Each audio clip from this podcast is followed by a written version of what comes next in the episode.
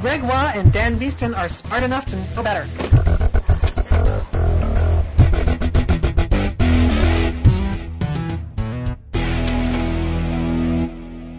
Hey, and welcome to Smart Enough to Know Better, episode 28, a podcast of science, comedy, and ignorance. I don't know why you're acting so uninterested, Dan. We've got an awesome interview in this one with an awesome person, Emily Lakdawalla, who is a planetary blogger, or planetary is a writer, I should say, for the Planetary Society. That's very exciting. That's the lady you heard at the start of the podcast today. That's awesome.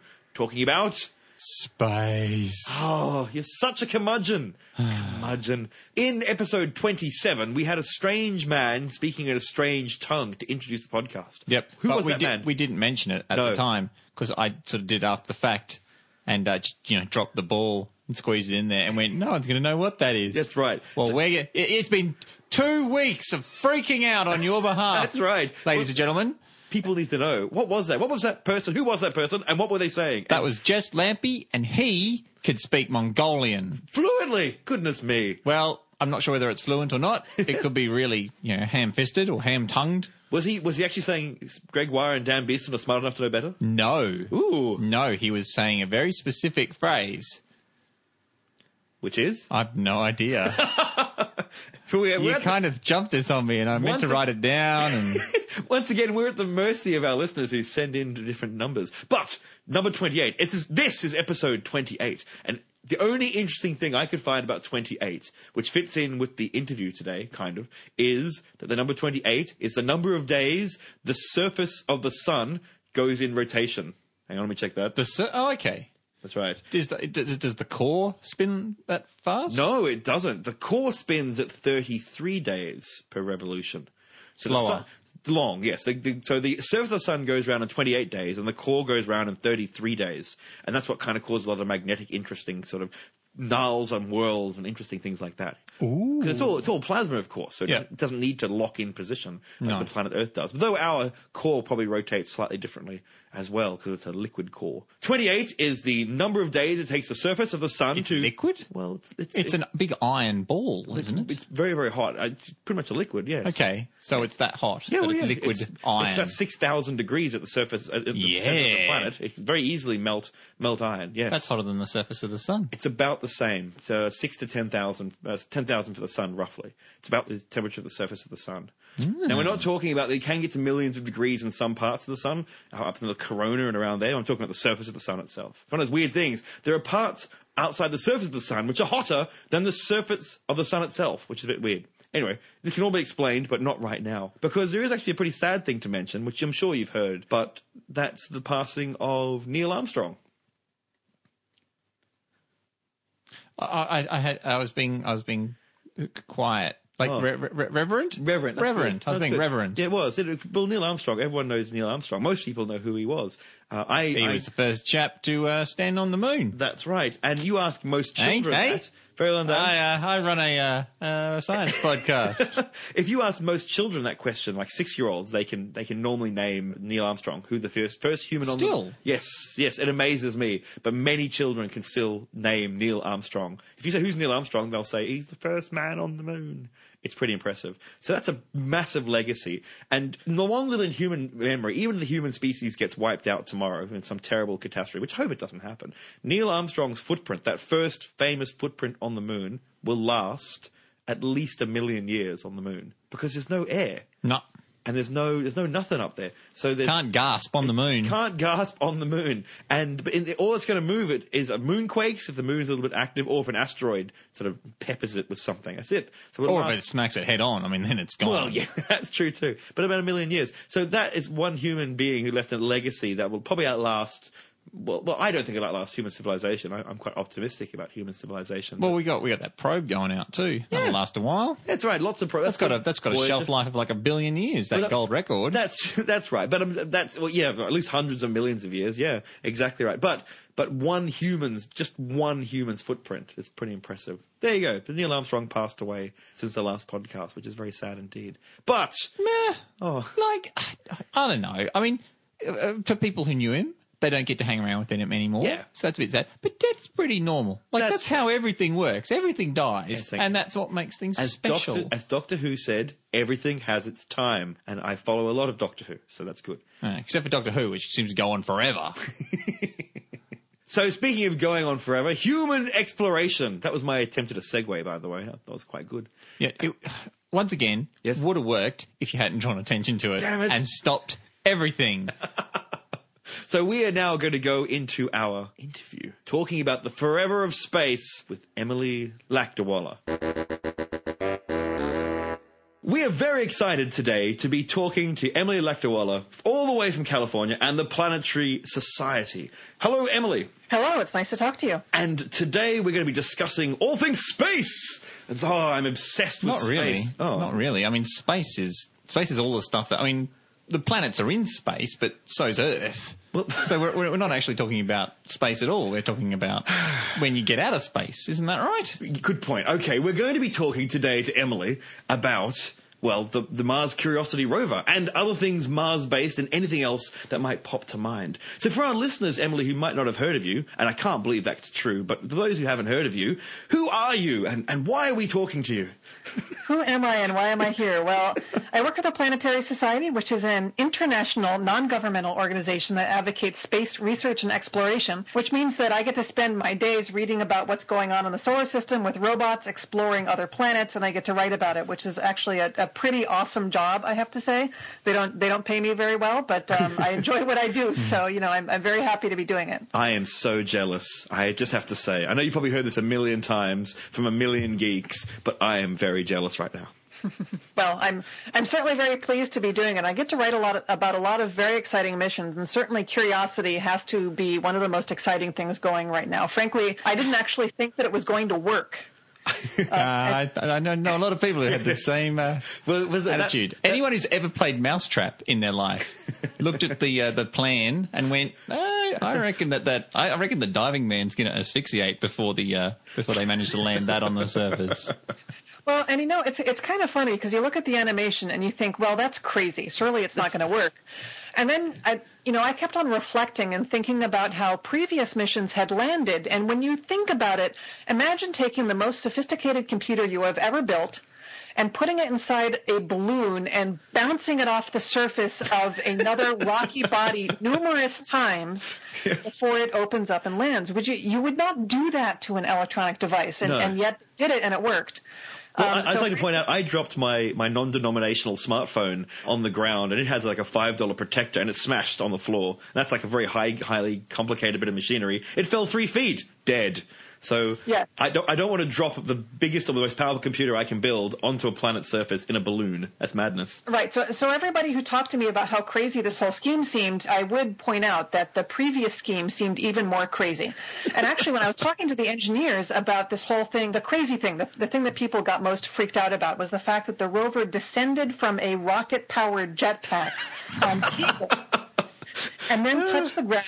And the jetpack cut the cable. Well, actually, the rover cut the cables, and the jetpack flew away and crashed. Hmm. And this seems kind of nutty. But I was talking to an engineer about it, and they said, well, actually, it makes the job of figuring out what's going to happen a lot easier because you separate the moment of touchdown from the things that the jetpack has to think about to decide whether or not to turn off its rockets. Hmm. Because otherwise, you know, you've got the rockets that, that they have to know when to shut down when you hit the ground. And that's actually the thing that killed Mars Polar Lander was that the rocket shut off too early. And so the, Okay. the don't do touched the wheels and the, the rocket jetpack was able to say, okay, let's see, I think the weight's off the cables and we don't seem to be going down anymore and we seem to be kind of stable. Okay, I'll cut the cables and I'll fly away. I love the idea. I don't want to anthropomorphize too much for uh, uh, the the uh, the jetpack. I love the idea that it was sitting up there going, "Okay, the rover's landed. I'll fire my jets and I'll fly to freedom." Oh wait, help me! You know, it's a There's no- a moment they had that computer animation and and like the jetpack cuts the cables and it flies away. Yes. And I wanted to see that moment of like the wily coyote smash like a little puff of dust, and they don't have that in the animation. It always disappointed me. So I was so happy when we got the photos. In fact, there's a, a brand new photo published today of Ooh. the, the landing site from from HiRISE, the camera and Mars Reconnaissance Orbiter, and there's this really impressive crash where that descent stage landed, where you see like the impact point, and there's this black splat. And if you look at it really closely, you see like all these other tiny little impact points where the thing must have just blown to smithereens and, and burst into pieces. It didn't like blow up like a Hollywood explosion. There No. wasn't like you know oxidizer, but the tanks that had the fuel left in it were still under a lot of pressure. So those things burst like balloons when they landed, and it just sprayed ejecta everywhere. It was pretty cool. actually. How how are you going to feel like we go to Mars uh, and they well we are on Mars. I mean, rovers and they send a rover to Mars to check out that crash site and they discover the one bit of Martian life was crushed underneath the, the jetpack. It's these, these Yeah. weird legs sticking out from underneath. It was, it's the last Martian gazelle. We crushed it. That, that would Yeah. that, that would be bad. That would be bad. it's, it's not very likely. No, not very. That's true. That's true. so the Curiosity rover itself, why are we sending? It's and I, I mean, well, start off with it's big. I mean, it's, it's not like a little dinky robot, uh, uh, remote control car size thing. It's it's it's quite a large vehicle, really. Yeah, it's extremely large, and I am actually one of the few people who is not an engineer who has ever had the privilege of standing right up next to this machine while it was Oh, under wow. construction. So yeah, so there was this very brief opportunity given to the press, but they didn't know what was going to happen. So they only gave you warning of about a week, which meant that only like nine press from the Los Angeles area were able to take advantage of this and actually go. So you put on like, they call it a bunny suit. but it's a it's a disposable white sterile garment. You put on little slippers over your shoes. You put a head scarf thing on your head. Then you put the suit over it. There's extra things in your shoes, extra things in your head. Your cameras have to go through this special UV thing. You go through an airlock that like blasts you with air to knock all the dust off you, and, and then you go in and you and you're standing right next to this thing. And I got to tell you, it is enormous. It is so big. So like I'm standing next to it and I'm looking up at the eyes and I try to take a photo of this thing and I hmm. can't see the top of its back. Now it was up on like blocks basically because it wasn't like completely constructed yet. Oh, but it's I thought no, I was worried that someone had stolen its wheels. yeah, no. Well, the wheels had been put on, but it was still very much under assembly. But Right, the okay. the thing was huge, and and you know, as a person who has followed the Mars exploration rover Spirit and, and Opportunity Hmm. so loyally for so many years, frankly, I did not want to like Curiosity. Curiosity was big. she looked kind of military and tank-like, Hmm. and and just not not as svelte and as uh, pretty, frankly, as, Hmm. as uh, Spirit and Opportunity. But as soon as I walked into that room and I and I looked this rover in the face, I was like, okay, this is going to be an awesome mission, and I'm falling in love with this rover. It's really cool. So I'm not being disloyal to Opportunity. She's still doing a fantastic job. I I've been in love with Comes around pretty quickly too. It's like- well, comparative- comparatively, Yeah, yes. it's like oh, we've, we've travelled forty meters. I was like, yeah. they used to go, oh, we travelled thirty centimeters, Yeah, now I can and we found another rock. I felt I must. I understand the feeling of, of disloyalty because I've loved Spirit and Opportunity for quite a while as well and followed their missions and and when Spirit died, I felt it. I felt it. I really felt its loss and quite proud of the human race for what they did. And Opportunity is still up there doing its thing. And uh, but I remember sitting. I was reading the day. uh, Well, basically the day that the Curiosity landed, I was all like, yes, Curiosity, amazing. And then the next day, I was sort of reading all the information, your blog and other things as well, looking around for information. And then I went, oh. I'm not thinking about opportunity at all. And I suddenly felt I'd traded up my girlfriend, like I'd dumped my girlfriend, and I'd got a new girlfriend who was like much, much bigger and nuclear powered. And I just didn't You know what? Yes. We we can love them both. Aw. And so, you know, I feel like I, I, I do need to stand up for open-minded. opportunity because It's a I, I robot haven't had a threesome. chance. I'm sorry. No, nothing, nothing. Dan, Dan's I was- being rude. I was Yes, thinking out loud. Ignore Dan for the moment. Yes. All right. Well, well, anyway, I mean, I haven't been able to write about opportunity lately because I've been quite busy. But opportunity is actually doing something extremely exciting right now. So, opportunity, you know, explored a couple craters here and there. She drove across trackless wastes of desert, which you guys in Australia are quite familiar with, before coming up to this enormous crater. It's a very ancient crater. It's very degraded and eroded, and the the rim of the crater is it's worn almost completely flat. And and as soon as opportunity got there, winter came and she couldn't drive anywhere. She was kind of stuck hanging out, trying to shivering, staying warm over the winter. And then now this uh, spring is coming, and she started driving again. And so she's turned around the northern tip of this little ridge of crater rim, and is now driving down the inside edge of the crater rim, and has come across this amazing looking outcrop of rock that very likely is the most ancient rocks she has ever seen, and it may well contain the kind of rocks that Curiosity was sent to Gale Crater to investigate. so there is this competition going on between the two mm. rover teams, who, by the way, share a bunch of geologists and a bunch of rover drivers. You know, they're working on both teams. But still, I think the people who have worked on Opportunity for so long are like, we're going to get to the clays first, damn it.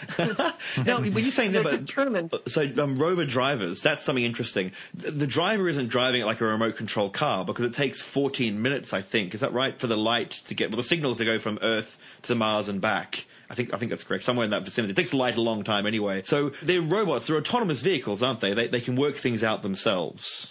They can to some extent, although a lot of what's done, and you're right, it takes 14 minutes right now for one way light time Oh, between Earth way. and Mars. Goodness me. But that varies a lot because Mars is quite close to Earth, which means that when it's when Earth and Mars are in nearly the same position in their orbits, it's down under 10 minutes.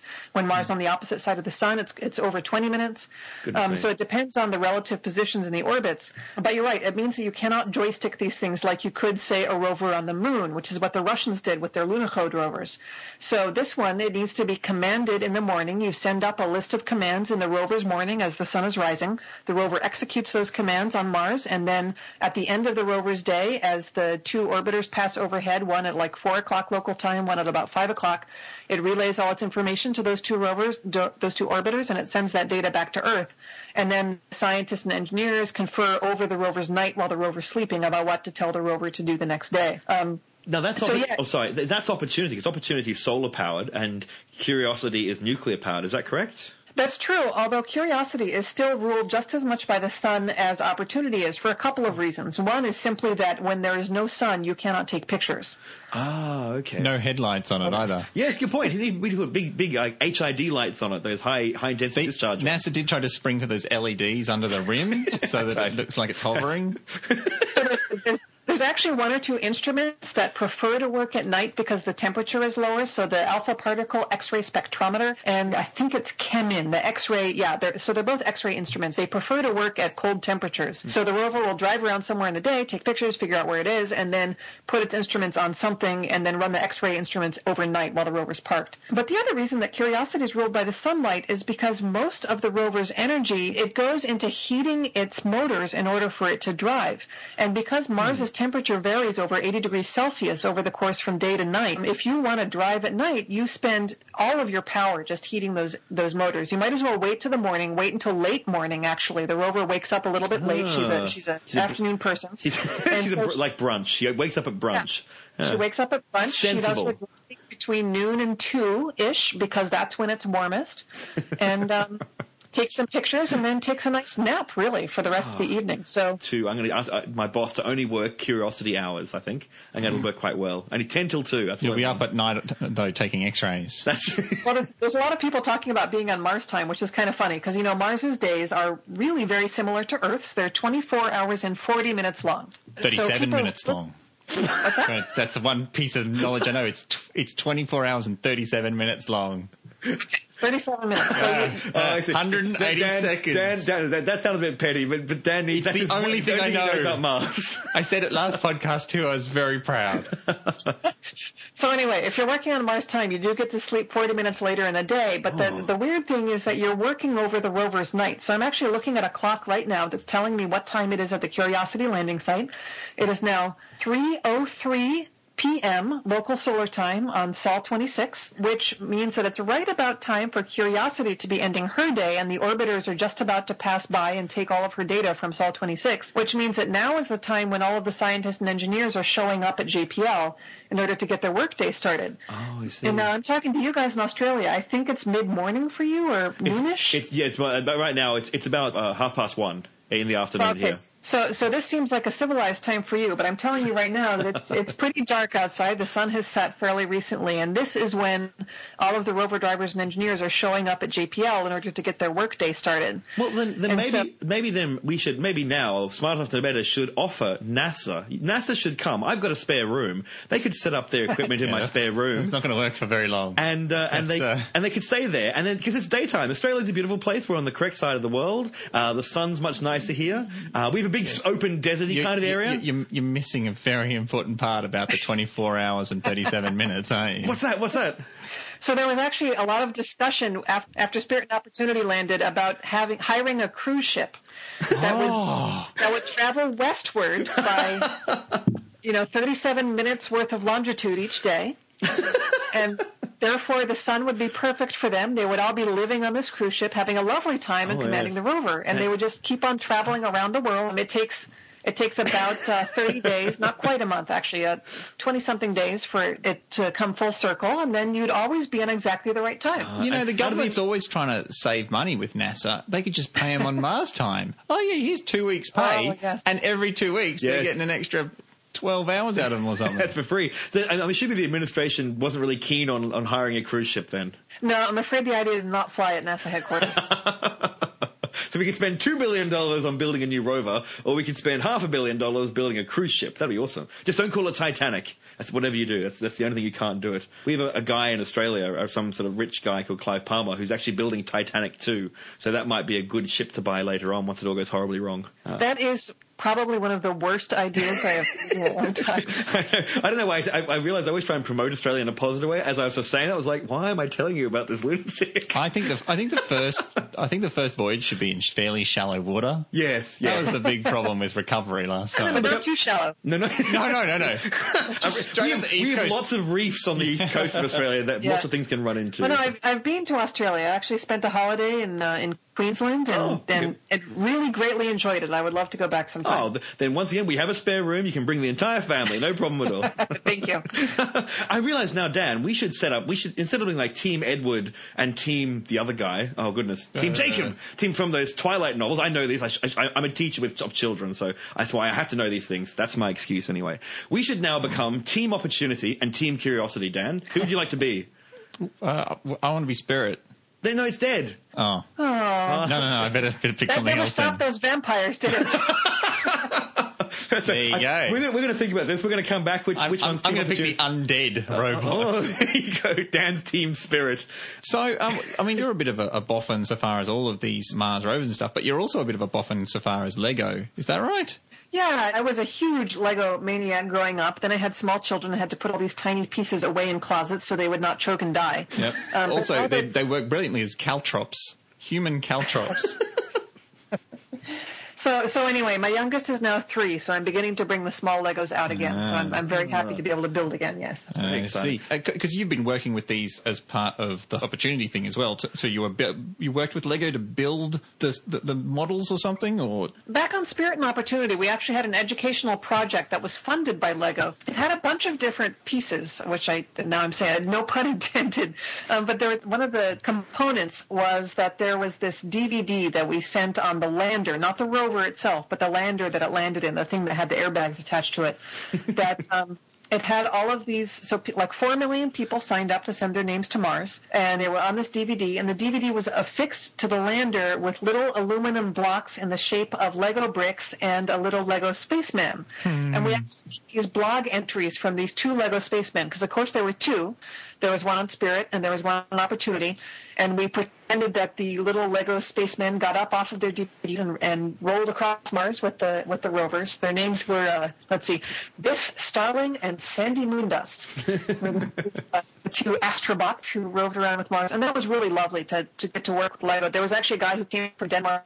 We helped get into JPL and Caltech and see things under construction. And they designed these great Lego kits for the Mars exploration rovers, but there's no kit actually for Curiosity. Aw. So I, I, I Yeah. know, I've been looking for one um, for one of the because I, I go to different schools and promote science around Queensland schools and do tours out sort of outback Queensland. Part of my job at the CSIRO, and we have one of opportunity. We have a, a lovely model of opportunity which I, I take out and show the kids and explain how much bigger it is. I cannot, as you said, I cannot find the Curiosity one. It's, it's very frustrating because it, Yeah, so there, so there isn't one, but there is a guy who has designed a Curiosity uh, Lego kit, and he has made the plans available for download. And so when you you can source the bricks, they're actually since Spirit and Opportunity landed, the internet has done more things than it did even before Spirit and Opportunity landed. And there are now these websites. One is called Bricklink, where people seem to buy lots of kits, break them apart, and sell the component pieces just on a per piece basis. So you can buy any piece you need for any kit. And so if somebody posts these instructions. You just source all the parts you need, you buy them, you you build it. And so the guys posted the instructions. And then there's a site called Cuusoo. It's an acronym C U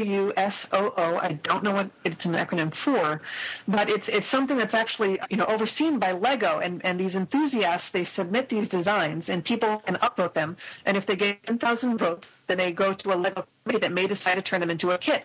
And there have been two kits made so far. One of them was a Japanese asteroid sample return spacecraft called Hayabusa that has to be one of the most phenomenal missions I have ever had the honor to follow. And recently, this guy's Curiosity rover model got the 10,000 votes it needed to be sent on to the LEGO committee. So we have to wait and see if LEGO chooses to turn this into a kit, but it's happened before. And I actually have this LEGO model, that the guy who designed it, sourced and put together eight kits and sent them out to educational organizations, and I was fortunate enough to Oh, receive wow. one of them and it is freaking awesome.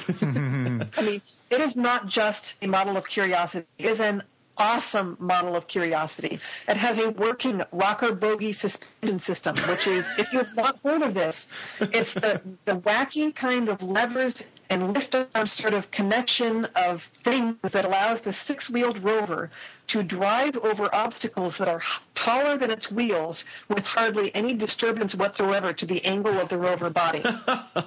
Oh, And I've never seen a model of this. I could not even imagine how it worked, but now I have this Lego thing in my hands and I can say, oh my God, that's how it works. It's amazing. And so I'm I'm very hopeful that Lego will see the light and realize what an awesome kit this is. It's not very many pieces. It's about 300 pieces, which is a good, comfortable size for a Lego kit. And hopefully they'll decide to make it. And I'm, I, so do I. I. All I'm going to, I'm actually, I'm going to go to my boss on Monday and say I have to build this and get them to buy all the pieces and use work time to build it. I'm an education officer. It's what I do. It sounds like the best use of my time. I just hope Absolutely. that they don't make a new piece, like new pieces for it. I'm very much against that. When I was a kid, it was just blocks and maybe those swivel pieces and some a couple of hinges. Now it's like here's one half of Harry Potter's castle and here's another, and you click it together with Lego dots. It's not that great. That's that's true with you know the sort of basic model kits, but actually the, this guy who came from Denmark to do to uh, talk with JPL Tech about designing the Spirit rovers, he explained to me that the way that Lego looks at this is they have like four levels of seriousness, marketing seriousness of their kits, and the the topmost level is the one that they make new parts for, and that's your Harry Potter and your Star Wars stuff. Hmm. But then there's actually this zeroth level that they don't make any new parts for, and yet those tend to be the awesomest kits. And hmm. I think that hmm. the the Mars Exploration Rover one was kind of like a level one. So they made a couple of special things. They had to make some flat panels to serve as the solar panels in this thing. Right. But apart from that, all of the parts were existing ones that, that were already in Lego's repertoire.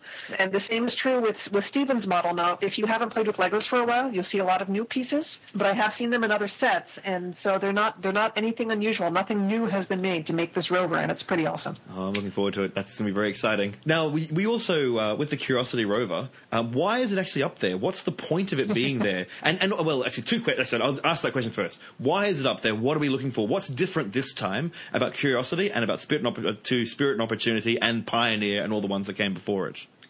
Right. So um, Mars exploration by NASA is really distinct from, from any other planetary destination where there have been you know, a dozen missions, and these dozen missions have all been part of a coherent program where one mission built on the previous one. So the first missions were Mariner 4, you fly by and you're like, oh my god, it looks like the moon, how boring. and then Mariner 9, you get there and say, oh wait, Mariner 4 flew past the boring part. And now that we're in orbit, we see that there's channels there. Oh my god. And there's a fairground. Yeah. Um, and so then you send Viking, which is there's two landers, and Viking's purpose was to do like a global reconnaissance. Um, And even though we've had all these missions since Viking, Viking orbiter's data on the color of Mars is still the best global data set on what on on the, the reddish sort of color map. Oh, right. So Viking's color map is still what we use to color in maps of Mars. We've had better black and white maps since then, but they're still all colored with Viking, which is what we've had since the late 70s. And so there was nothing for a while.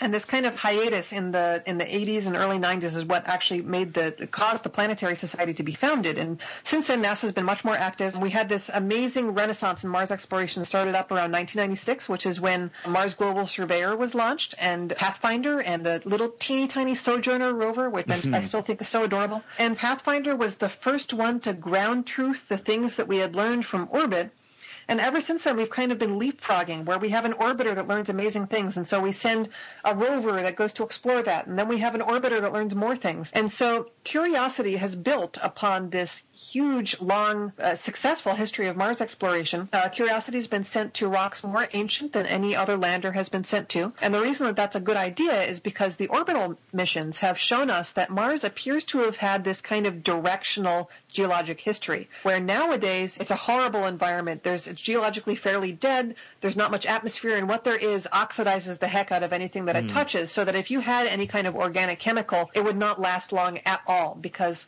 it would just get turned into rust and sulfur dioxide and methane and carbon dioxide, and that's it. There's no more organic chemicals on the surface of Mars. Hmm. In the past, it wasn't that bad, and so you go, you dig a little bit down into history, and you get to this era when Mars was had acid rain, which doesn't sound very nice, but at least it was rain. Hmm. That was during this era when there was a lot of volcanism that built these huge volcanoes like Olympus Mons and the Tharsis Montes. But They're, with they're- the they're the best names in the world. I like to- just go Oh, yes. Olympus Mon. That's no, that's Yes. the you know that's the largest mountain in the solar system. It is a very large mountain.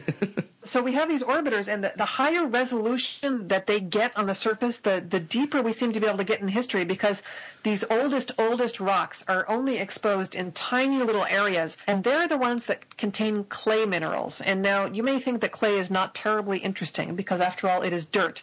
But, but clay is what you get when you make volcanic rocks wet for a long time uh. which is why people are very excited about it on Mars because in order to make these clays, you have to take Mars's original rocks and let them be wet, not for just like one flash flood, hmm. but a long time. And so these clay minerals, they're very old. They tend to be more ancient than the sulfates. Um, If you've been following Spirit and Opportunity very closely, you'll know that Spirit and Opportunity have both been playing around a lot with sulfate-rich rocks that came from this acid rain era of Mars's history. But if you dig deeper than that, you get to this clay era, and that's what Curiosity has been sent to investigate. And so this was an era when there was nicer acidity. It wasn't so acid. It was kind of neutral pH, and there was a lot of water around for a long time to attack these rocks and turn them into clays, which is exactly what you want to go check out if you're interested in wondering whether Mars ever had life like Earth did. Mm, mm. And so that's what Curiosity has been sent to go investigate: is these ancient environments that were probably wet and much more pleasant for life than certainly than modern Mars is, and even than the sulfate era of Mars was. It's all very well and good that these uh, that these cameras from space are getting such high res things, but I was very disappointed to see that there was no actual face in Mars. Oh well, that's Like that's the that's the flip side. that's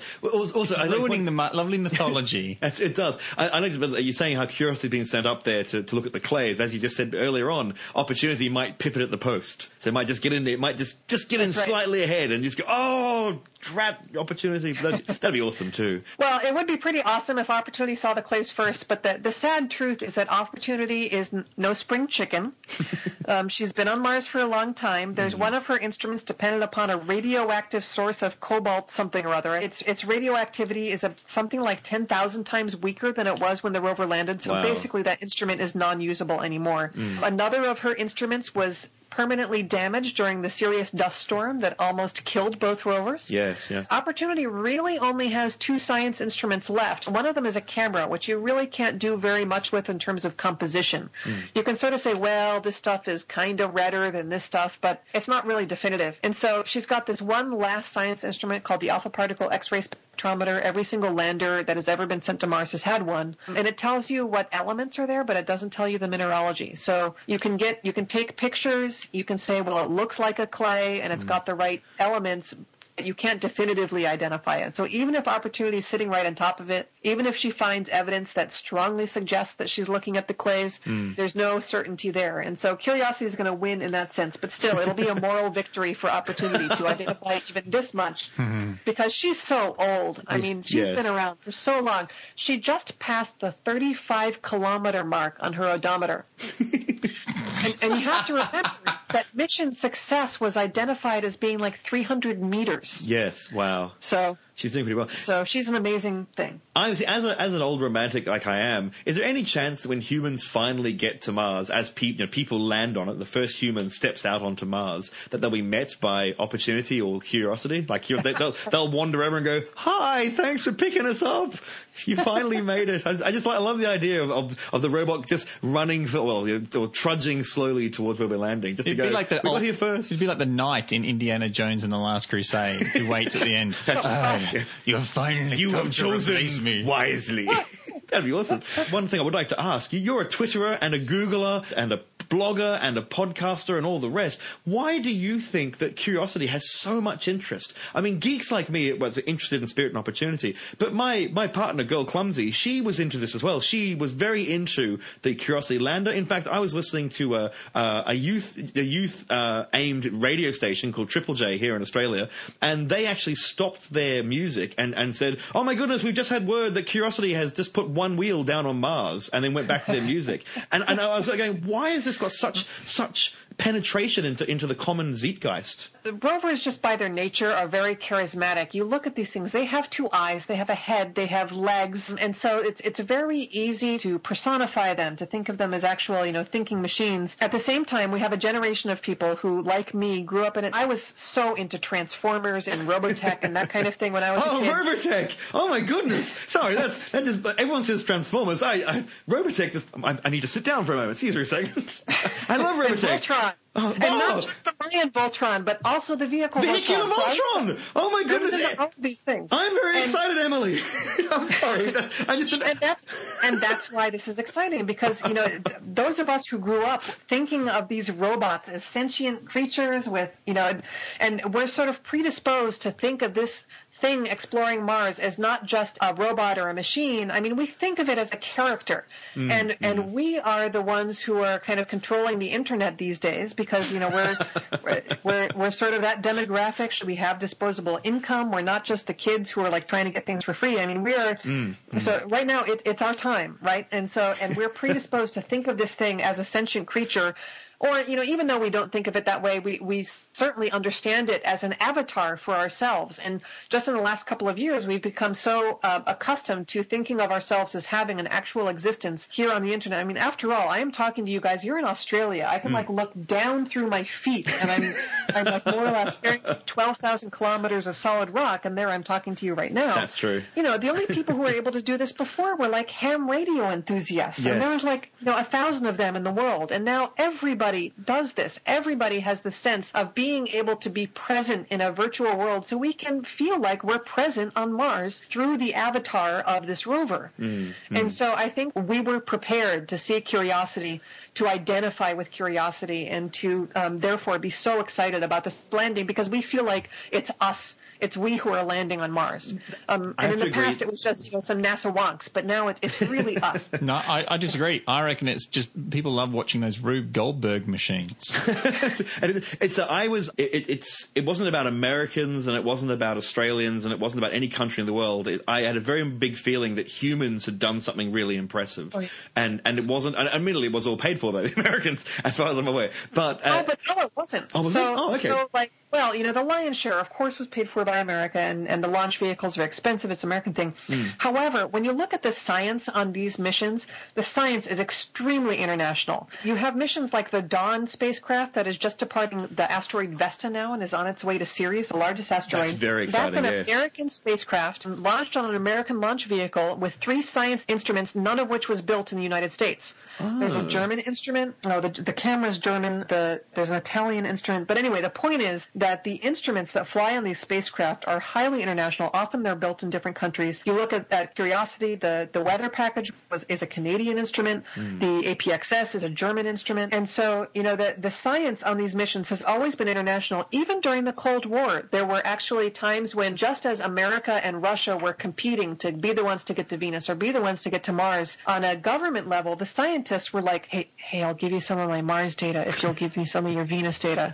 and, and they were doing that. They were sharing it. And Yeah. so uh, space exploration has always been this wonderful arena of international cooperation where it was really just about the science. As long as you were do- talking about robotic exploration, you weren't talking about sending humans to, to plant flags in soil. It, it really was this human endeavor, and it remains that way. And I and I hope that it continues to remain that way. And I have to say, from an Australian point of view, I mean, of course, on the first pictures from the moon, or when man, when humankind walked on the moon, of course, came from Parkes here in, in Australia, in New South Wales, uh, and then recently with Curiosity also was uh, Australian-based telescopes. I don't know if that was Parkes though; I've forgotten actually. No, it's Canberra, and, Canberra, and I right, yes, say that it always seems to be Canberra is the one on duty when these really important events happen. And really, I mean, they are they are the most reliable. The Canberra is, is the DS the Deep Space Network station that NASA truly relies on for its most crucial moments in missions. And the Deep Space Network does not get enough love. It's it's mm. one of those like freeway bridges. You don't think about them until they collapse. Yes. But but we have these three great stations. There's Canberra, there's Madrid, and there's Goldstone here in, in California. And it's through these three stations that all of these data from 20 spacecraft exploring the solar system, it all comes through the DSN. And without it, we'd have none of that information from hmm. space. NASA So- also gets all their fireworks and pornography from Canberra. so That's a that's a very local joke. You probably don't get there, Emily, but that's right. We, they they have all lax laws. Our Australian listeners are cacking themselves at the moment. Um, but quick question is: uh, Are there any other interesting missions going on? And everyone's sort of point, pointing at curiosity and, and maybe a little bit of opportunity. Is there anything else going on that we should Well- know about? Well, I've mentioned Dawn, but I've got a couple of other favorites. Um, probably the big one right now is Cassini. Cassini has been in orbit at Saturn um, since just a couple of months after Spirit and Opportunity landed on Mars, and you know, just daily the pictures that that mission returns. Um, A- anytime I have to say the Cassini that with the Huygens probe and the Cassini uh, the craft. Anytime I'm feeling sad or down, if, when I remember Cassini's out there and I go look up, like there's a little robot hanging around Saturn taking these amazing photos. I can't help but smile every time. It's just amazing. And you know, one one thing that's so wonderful about the Cassini mission is that it's an orbiter that can actually change whether it's going in the plane of the rings or going up and down over kind of nearly over Saturn's poles. Hmm. And so when you're when you're in a part of its mission where it's in the plane of the rings and it's seeing all the moons and the moons of Saturn. And I'll list them off for you. They're Mimas, Enceladus, Tethys, Dione, Rhea, Titan, Hyperion, Iapetus, and Phoebe. you win the internet. Each one of them is unique and interesting to visit, and Cassini gets amazing pictures, and then it sees one of them passing behind another, and it makes movies, and those are really cool. But then it'll go on to a different phase of its mission where it's not in the plane of the rings, so it doesn't get to see the moons, and yet, and we're in this phase right now, you look down on the rings, and you can see a, a planet that looks a lot like Jupiter. I mean, it's it's hard to even imagine this how large the rings are. The rings are uh, broader than than Jupiter by a factor of two. Wow. And yet they're made of like these tiny little particles, and yet they're this vast thing that reflects sunlight and is so beautiful. And so, yeah, I agree with you. Every time I'm sad or I'm just like so stressed out from work or whatever is going on, I go look at Cassini's images. So that's one of my favorites. Juno has just performed its first big deep space maneuver, firing its rocket to bring it back to Earth in August next year before it heads on to Jupiter for an encounter in 2016. It'll go into orbit, get some amazing photos of its Uh, poles. it's going to be so exciting. New, New Horizons is on its way to Pluto. That's right. That's the one that. that's the one I always think funny. It's got on its way to Pluto, which is a good place to go. But kids, especially younger kids, who uh, who sort of think know, now know that Pluto is no longer a planet or con- not considered a planet, it's a dwarf planet. You, you kind of go, so why are we sending it to Pluto then? You go, that's a very good question. I never know how to answer it, except everywhere's cool to go. Yeah, and actually, I think I think that this is a major education problem that that those of us who are interested in planetary exploration are facing right now. Because after all, we really have completed the initial reconnaissance of all of the large things in the solar system, and we're we're kind of predisposed to think that big things are important, and they are. But really, the exciting science that's going to happen from now on is not necessarily at the planets; it's at the smaller things. So, like hmm. Ceres is going to be extremely exciting when Dawn gets there in a couple of years. Pluto is just one of the biggest of an enormous class of planets. Here's something that I didn't know until recently. Do you know that there are more things that are round, so they're big enough to have self gravity that makes them round? There are more things that are round beyond Neptune than there are interior to Neptune. Uh, I didn't know that. that's interesting, isn't it? Where's the bulk of the cubes? That's Borg space. I That's right. Yeah, imagine. you're going to talk about Borg space. That's uh, that's in the Delta Quadrant. That's in the Delta oh, Quadrant. That's right. Um, Yay, yeah, I geek reference. this. So like things things that are bigger than, than about 400 kilometers across, which is about the size of Saturn's moon Mimas, they are mm. round because mm. their gravity makes them spherical. Mm. And there's more than 200 of those things in the Kuiper Belt along with Pluto. And there's only about 40 or 50 of them interior to Neptune. There's a lot fewer. Now they're big. I blame I blame Jupiter for that though. That's my guess. Jupiter just sucked everything Oh, yeah. in.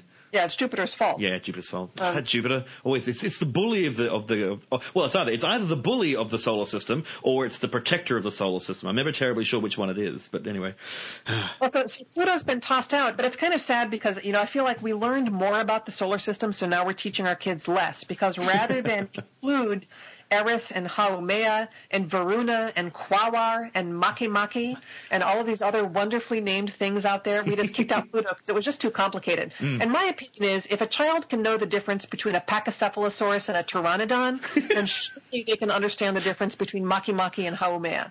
I agree. I think that we should be telling more to about space and getting everyone excited about space. But now we we need to unfortunately we need to end it there. Emily, we've run out of time. The satellite is going overhead. That's not totally it's a total lie there. We're losing contact with Earth here on Mars, and Actually, we just have to go and buy some fireworks and pornography.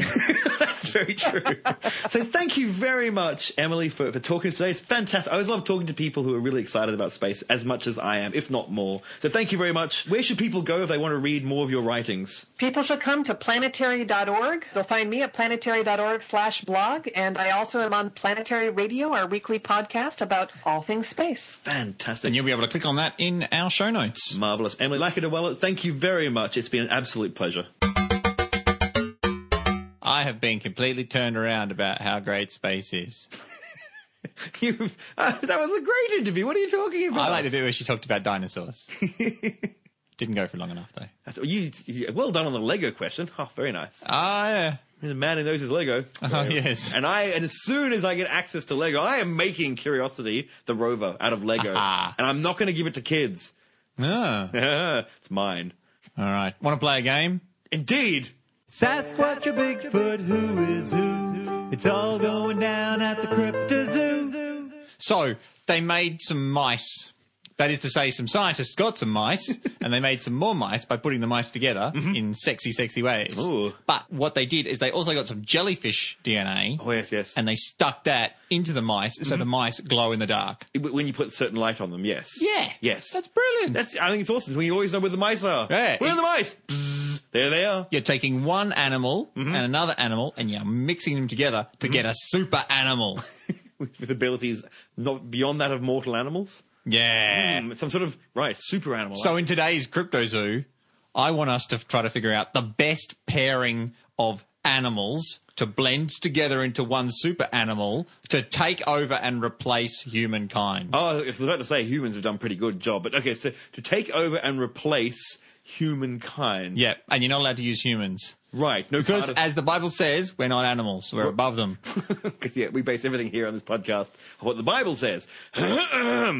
okay, that's interesting. In what way take over from humans? Define that. Do you mean intellectually? Do you mean breeding? Do you mean Hunting us down Oh, right. and wiping us out hunting us down and wiping us out? in the coolest way possible. yeah, I was about to say. Otherwise, So it's just super bacteria. It's just viruses and, and, and we stuff, and we that's- die. Yeah, that's very dull. Oh, it gets into our mucous membrane no, and the, kills us. the most awesome horror film apocalypse. like a big, a big sort of animal monstery yeah. thing. Like there's there's there's Octo Shark or something. Oh, no, I was about to- don't don't ruin it. 'cause That's what I was going to say. That's what I was going to say. I think we should get some. How many animals can we splice together? Two. Two. Damn it! You're Yeah. because they already have octoshark Yeah. and they have um, barachnid as well.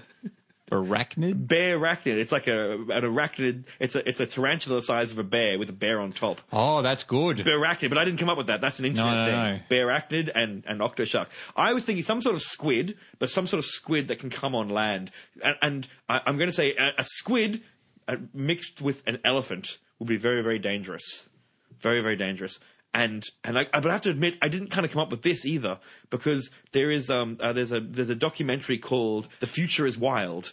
And the future is wild. They jump forward. They say, "What happens if humans died right now?" And then they show you five million times, ten million years time, five hundred million years time, animals that may evolve. They- They're just making crap up. Yeah.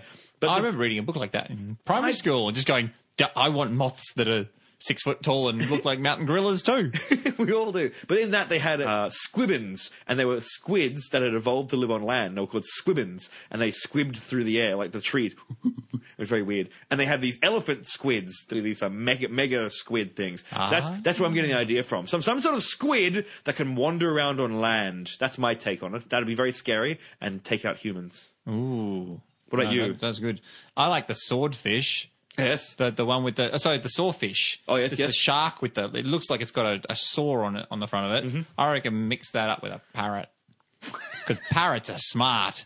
Oh, you got the brains. Although I don't know whether you could use that thing as a particularly effective tool. You have to do, we only do it once. Like, just find the take me to your leader, uh, and they can say it too. Ah, take me to your leader. Ah, that's take me to your true. leader. Ah, go, oh no, he'll cut his throat. We don't negotiate with terror parrots. Oh, oh, I know. There's a, there's a, no, but even better, because the parrot's a good one to start with. Yes. Because they're smart and they live for ages. Mm-hmm. So you get one of those opossum things with the long fingers that probe into stuff. The Madagascar, the lemurs. Yeah, yeah, the yes, lemurs yes. with the long Yes. fingers. Yes, yes, and, yes. And you and you stick that on a parrot, and the parrot can just unlock doors, Come into your house. come into your house, Oh, that's not good. and just perch. Well, and- you and- wake up and there it is perched and looking at you with its long ET-like fingers. Another one that Girl Clumsy would really hate if you took just a gecko. So the geckos can kind of regenerate anyway, so they can regenerate. Sort of, oh, actually, I don't know if geckos can, but there are lizards that can regenerate limbs, all sort of translucent skin. Oh, yeah. And then you just mix them with something like a hippo, and they're really big, and they hang on your ceiling. So you, the Van der Waals forces, this probably doesn't work at all. Actually, I, I can already hear Steve Nerlich writing me an email. Steve Nerlich from cheapastro.com writing me an email going, actually, Greg, you'll find that Van der Waals forces won't work on an animal that size. I know, Steve! Preempting that letter, okay? But yes, that's still, if it did work, if we lived in a universe where we could I'd have a gecko that could come upside on, like a massive gecko, that you'd just be lying in bed and you'd just be, and you wake up going, oh, hey, it's really warm. I thought, I didn't realize I put the doona on last night and the, uh, or the duvet if you're an American, seeing probably some Americans are listening today. And you realize it's the giant gecko eating you from the legs up, just going, oh, no, no. There's one that I don't think I could Just take did for a thousand years in the stomach of the Sarlacc. If if you got a vampire bat, quite threatening and frightening, Yes. and a giraffe, so it just leans in the top windows and just. but you still, I couldn't take that seriously. Like even while it was sucking my blood, I'd be like, "What a dopey looking animal." why not follow the John Wyndham school and go a sunflower mixed with a scorpion and have a triffid? Oh, that's not too bad. Yes. Didn't think of plants. Yes, see, plants. Plants Oh, are very good. scary. Some sort of lichen-based thing. So, but lichen is already a fungus, and uh, it's basically it's a plant and animal working together. A mold, some sort of oh, I forgot what it is. Oh no, walk of shame. or a, or like just a mushroom and a cockroach. And so you're looking in the room, and there's that, like just mushroom sitting in the corner of the room, and you look away, and you look back, and they're closer. and the only person who could save us would be an Italian plumber. it's a me to save the world. What's with the, what's that fish that gets all slimy and gooey? It's just a fish. No. Oh no no no no! Uh, a hagfish. That's the one, a hagfish. Yes yes. You, you get a hagfish which can exude slimy mucus from Mm. all over its body and tie itself in a knot to escape, Yes. and you splice that in with a Bengal tiger. So it kills you and eats you when people come and get it. Yeah. Ah, or, or some sort of, or maybe a hagfish mixed with a condor, because they can fly in and like grab you! And it also like if it just landed on the highway, it's just weird. And of course, car you'd be out of control, you can't, you'd slip all over the road.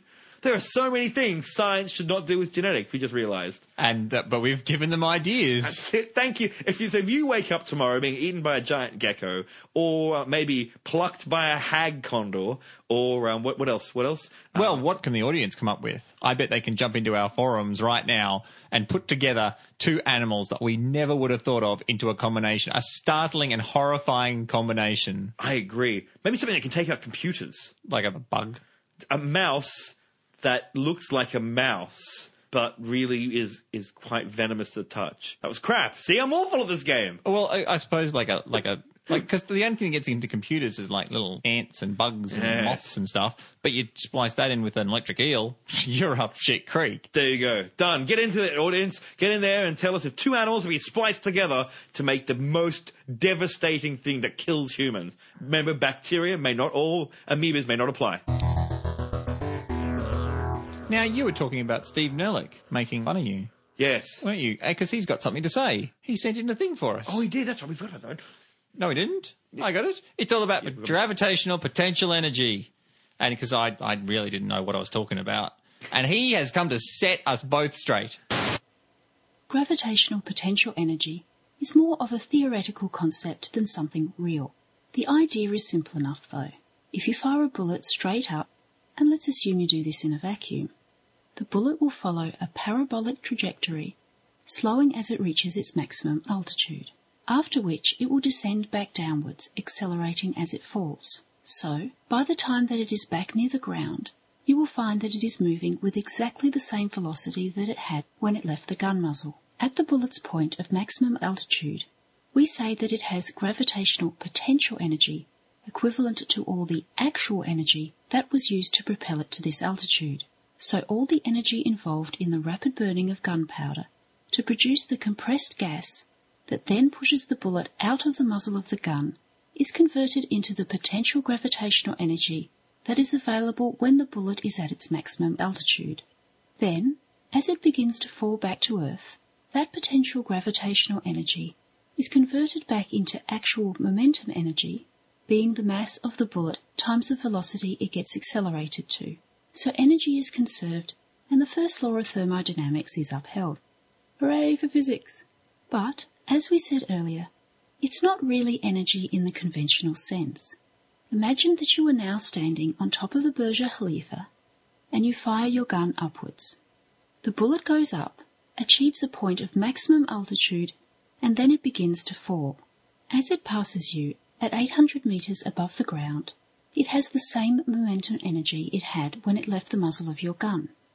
But from there, it keeps on falling an extra 800 meters towards the ground, and it keeps on accelerating as it goes. So when it hits the ground, it actually has more momentum energy than it did when it left the muzzle of your gun. If that's not puzzling enough, try another experiment without the gun. If you just hold a bullet between your fingers and lift it up and then let it drop to the floor again, sure it gains momentum energy in the fall, but it's not an energy that was ever contained within the bullet itself. So, gravitational potential energy arises from the position of the bullet in space and time, not from the bullet itself. In reality, or at least in Albert Einstein's reality, the bullet that you fire from a gun in a vacuum really does retain all the kinetic energy that was imparted to it when it was propelled from the gun muzzle. But when you watch it go up and see it nearly slow to a standstill at a high altitude, you are comparing your frame of reference to a totally different gravitational frame of reference where time is less dilated and distances are less scrunched up. So the bullet appears to slow to a standstill. It's only as the bullet follows its curved parabolic path and returns to your altitude that you are able to properly measure how it really does retain the same energy it had from the moment it left your gun. From the bullet's point of view, it got shot out of a gun and then proceeded at a constant velocity until it hit the ground, all the way along carrying with it the same momentum energy that it had when it left the gun muzzle. Gravity isn't really about energy. It's about curved space-time. So gravitational potential energy is just a kind of mathematical modelling. It's not real. Wait a minute, that wasn't Steve Nerlich. Yeah, it was. He was definitely a man. No, no, no, that We was talked to Steve. him before. We interviewed him on the podcast. No, that's his voice. That's not his voice at all. Yeah, yeah. That was Jane. That was that was Jane who sometimes voices things for him, writes them for for his podcast as well. No, she has a much deeper voice. We're being tricked anyway. Thank you much to the Cheap Astro podcast for that one, for the information, putting us right about gravitational potential energy. All I can say is curiosity would have had to deal with all that as it went plunging through for the seven seconds of of uh, hell.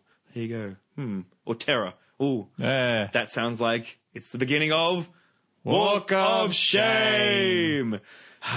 It was pointed out that I said seven seconds, uh, sorry, seven minutes of hell, talking about curiosity's plunge Yeah. into the atmosphere. It wasn't. It was, It was just seven minutes of heaven. of Just making out with a robot in a, in a cupboard. falling towards Mars.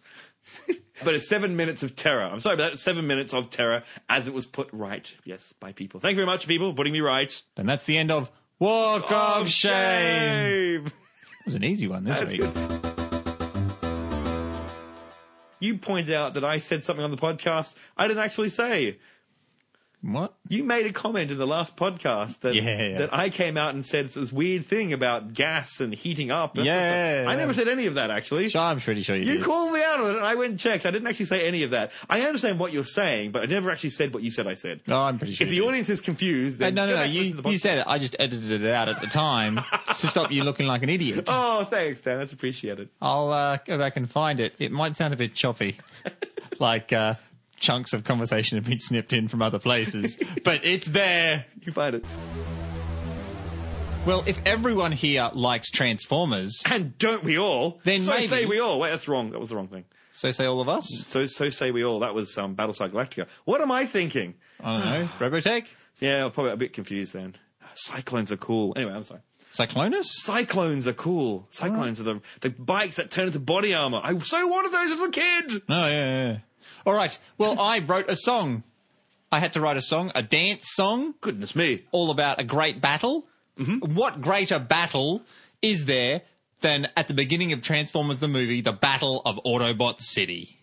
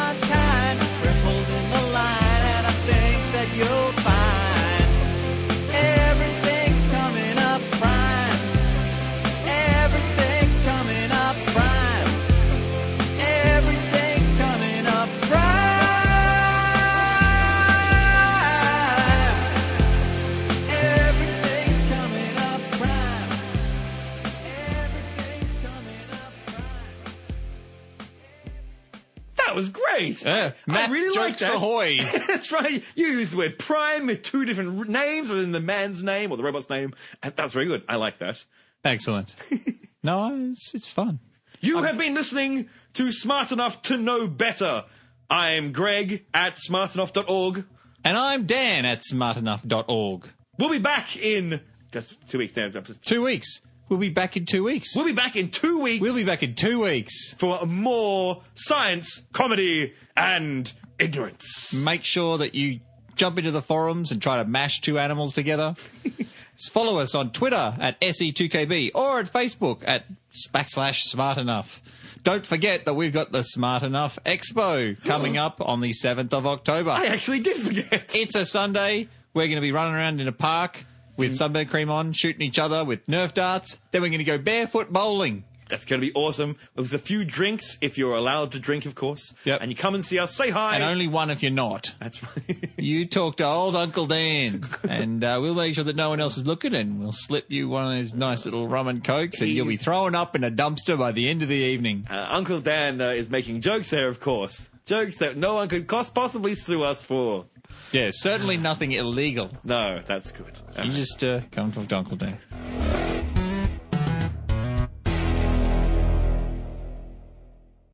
duo. I love space and everything it stands. So in fact, I'm, I'm studying astrophysics now at, at a master's level, and uh, and Dan is the more earthbound curmudgeon of the group.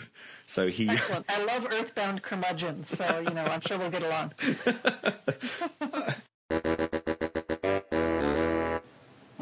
Can you hear me now?